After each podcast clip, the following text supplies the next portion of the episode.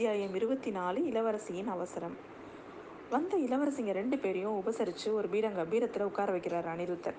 அவருக்கு வந்து இது இவங்க ரெண்டு பேரும் எதுக்காக இப்போ வந்திருக்காங்கன்னு புரியல. அதனால் அவங்க ரெண்டு பேர்ட்டையும் கேட்குறாரு நீங்கள் எதுக்காக என்னை பார்க்க வந்திருக்கீங்க? நீ நீங்கள் சொல்லி அனுப்பியிருந்தீங்கன்னா நானே உங்களை பார்க்க வந்திருப்பேனே அப்படிங்கிறார் அனிருத்தர்.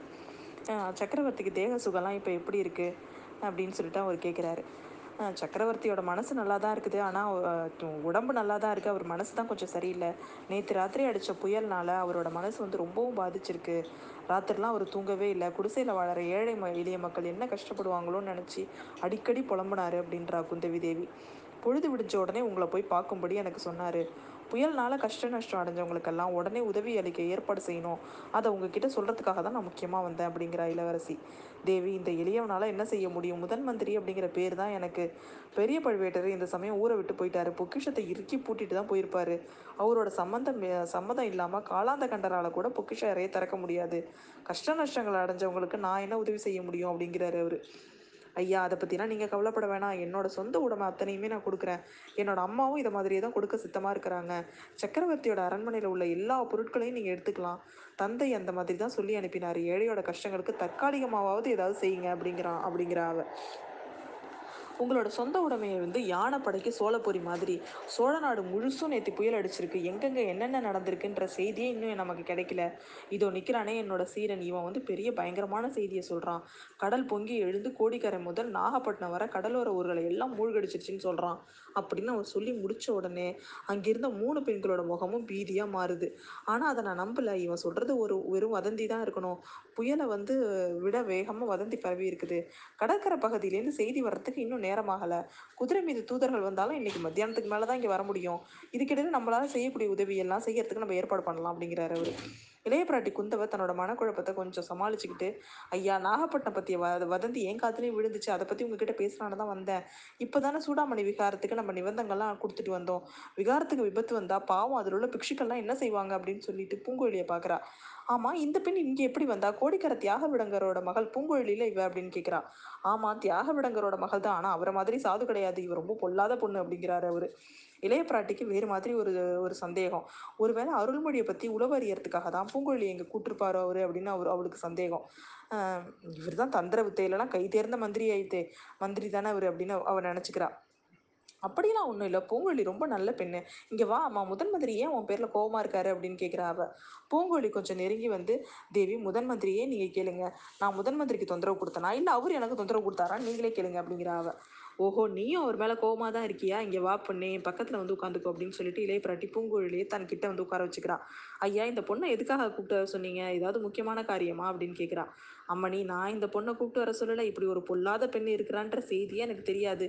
இவளாகவே தான் அப்படிங்கிறார் அனிருத்தர்.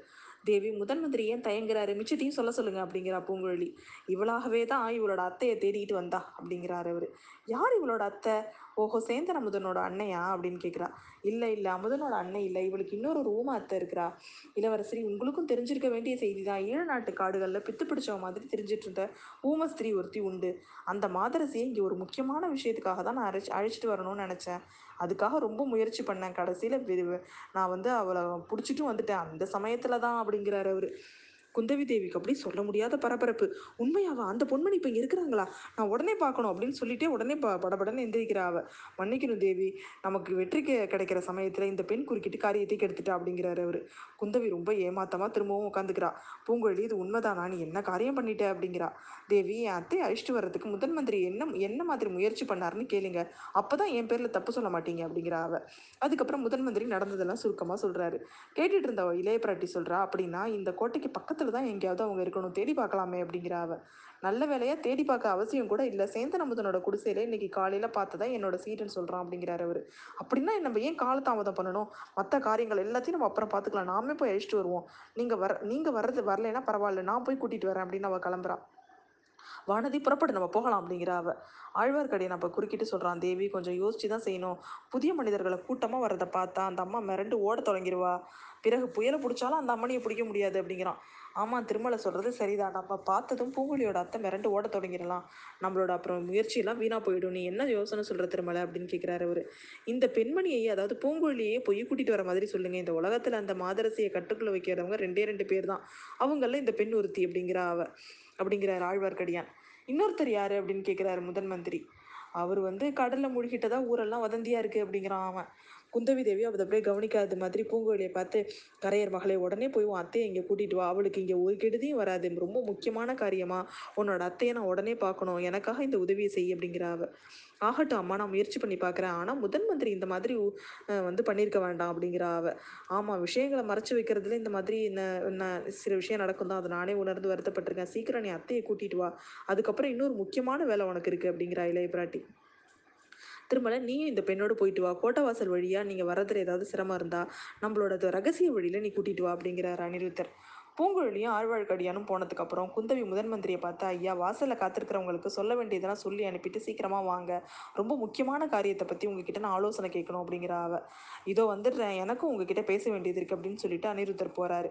இத்தனை நேரமும் மௌனமா இருந்த வானதி அக்கா பூங்குழலிக்கு இன்னொரு முக்கியமான காரியம் என்ன வச்சிருக்கீங்க? மறுபடியும் நீங்க நாகப்பட்டினத்துக்கு அவளை அனுப்ப போறீங்களா? அப்படின்னு கேக்குறா.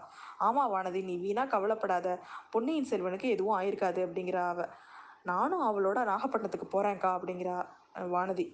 நீ போய் என்ன செய்ய செய்வ? உன்னை காப்பாத்துறதுக்கு வேறு யாராவது வேணும்? அப்படிங்கிறா நம்ம இளைய பிராட்டி. அந்த ஓடக்காரிக்கே எனக்கு கண்டாலே பிடிக்கலக்கா அப்படிங்கிறா அவ. அப்படி எப்படி அவ மனசை நீ கண்டுபிடிச்ச? அப்படின்னு கேட்குறா இளைய பிராட்டி. என்கிட்ட அவ பேசவே இல்லை.